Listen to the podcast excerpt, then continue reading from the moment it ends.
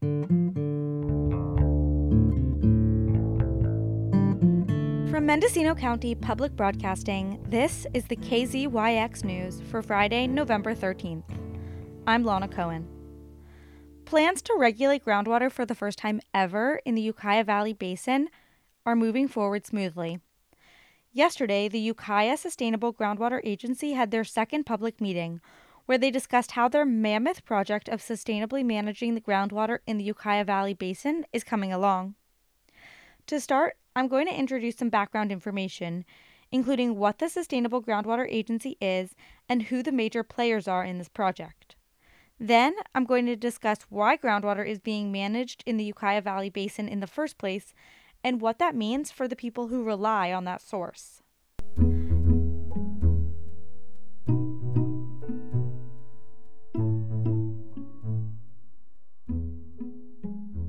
The Sustainable Groundwater Agency is the arm of the Ukiah City government that is coming up with a long term plan for how to regulate groundwater so that levels aren't depleted. Basically, they're trying to ensure that the Ukiah Valley Basin has groundwater in the future. That team is led by Sarah Dukett, Deputy Chief Executive Officer of the city's water agency.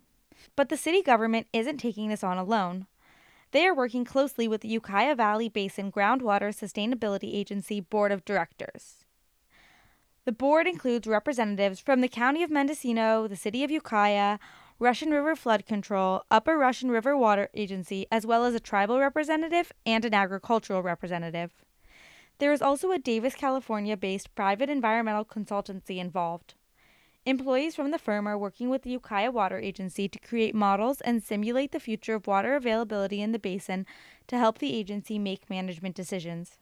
Ukiah isn't the only California city that recently gained a sustainable groundwater agency. All over the state, local communities are figuring out how to manage groundwater for the first time. Although California has regulated surface water for over a century, the state didn't pass legislation to regulate groundwater until 2014 when, in the throes of a historic drought, the state legislature passed the Sustainable Groundwater Management Act, which requires local governments to regulate groundwater, ensure that the basins are sustainably managed, and provide good quality water for years to come. It's definitely not a small feat. So now we're getting to the important question. What does this mean for the people living in the Ukiah Valley Basin, which includes areas around Redwood Valley, Ukiah, and Calpella? The short answer is that we don't know yet.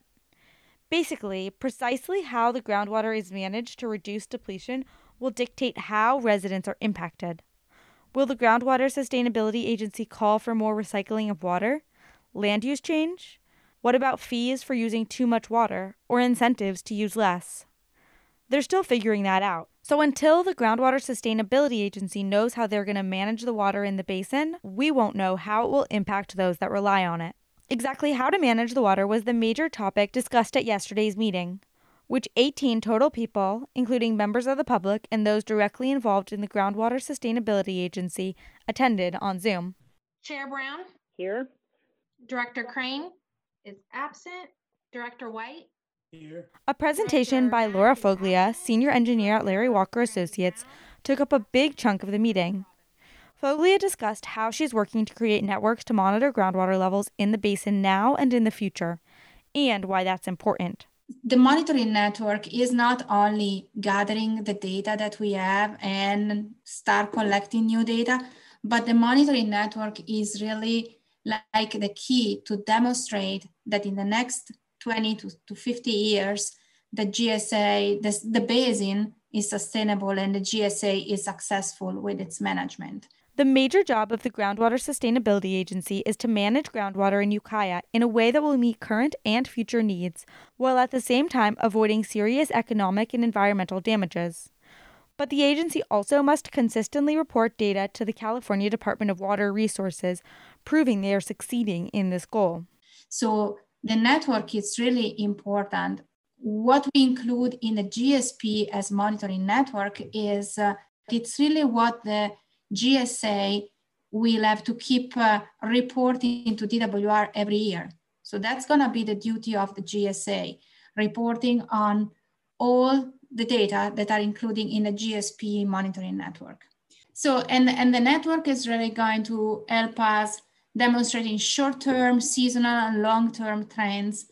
Uh, it will tell us uh, and it will demonstrate to Department of Water Resources that we are making progresses. Getting good data on the Ukiah Valley Basin now is crucial because there isn't a lot of historical data to use to make predictions about what the groundwater system will look like in the future. We really want to have a network that is going to improve our understanding of the system. Unfortunately, in, in Ukiah Valley, we don't really have a, lo- a lot of long term data. We have long term data only for four wells.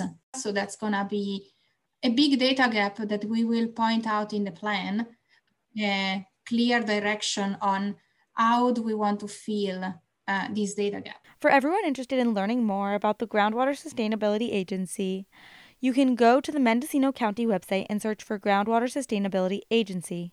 You can also attend their meetings on Zoom. The next meeting will be on the second Thursday in February, February 11th at 1:30. Meetings will continue monthly, same day, same time until July. For KZYX News, I'm Lana Cohen. For all our local news with photos and more, visit kzyx.org. You can also subscribe to the KZYX News Podcast at Apple Podcasts, Spotify, or wherever you get your podcasts.